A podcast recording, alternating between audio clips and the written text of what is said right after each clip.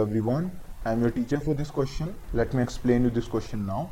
In the given figure, if triangle ABE is congruent to triangle ACD, then show that ADE triangle is similar to triangle ABC. So question में हमसे कहा गया that triangle ABE congruent है triangle ACD के.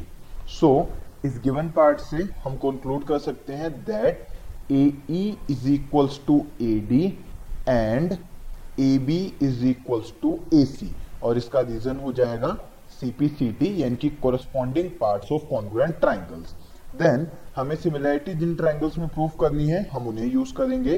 सो in triangle A D E यानी कि छोटे वाला triangle and triangle A B C इन दोनों में सबसे पहले तो एंगल डी ए इक्वल हो जाएगा एंगल बी ए सी के। मतलब ये वाला एंगल डी ए और बी ए सी यानी कि सेम एंगल ये दोनों में कॉमन है तो ये इक्वल हो जाएगा, ये फ़र्स्ट केस दूसरा A D upon A B is equals to A E upon A C तो जैसा कि अभी हमने प्रूफ करा ए ई ए डी के बराबर है सो ए ई की वैल्यू ए डी के बराबर है देन ए बी को हमने ए सी के बराबर प्रूफ करा तो ए बी ए सी के बराबर है that's why in equal sides का जो रेशियो होगा, वो भी इक्वल हो जाएगा। इसे हम फ़र्स्ट इक्वेशन मान सकते हैं, और यहाँ पे हम रीजन डाल देंगे फ्रॉम इक्वेशन फ़र्स्ट सो यहाँ पे हम कह सकते हैं that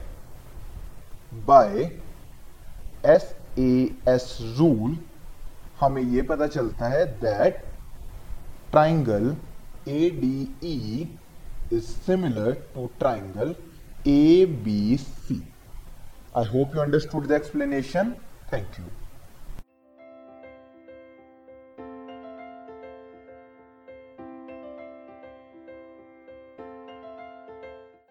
This podcast is brought you by Hubhopper and Shiksha Abhiyan अगर आपको ये पॉडकास्ट पसंद आया तो प्लीज़ लाइक शेयर और सब्सक्राइब करें और वीडियो क्लासेस के लिए शिक्षा अभियान के यूट्यूब चैनल पर जाएँ।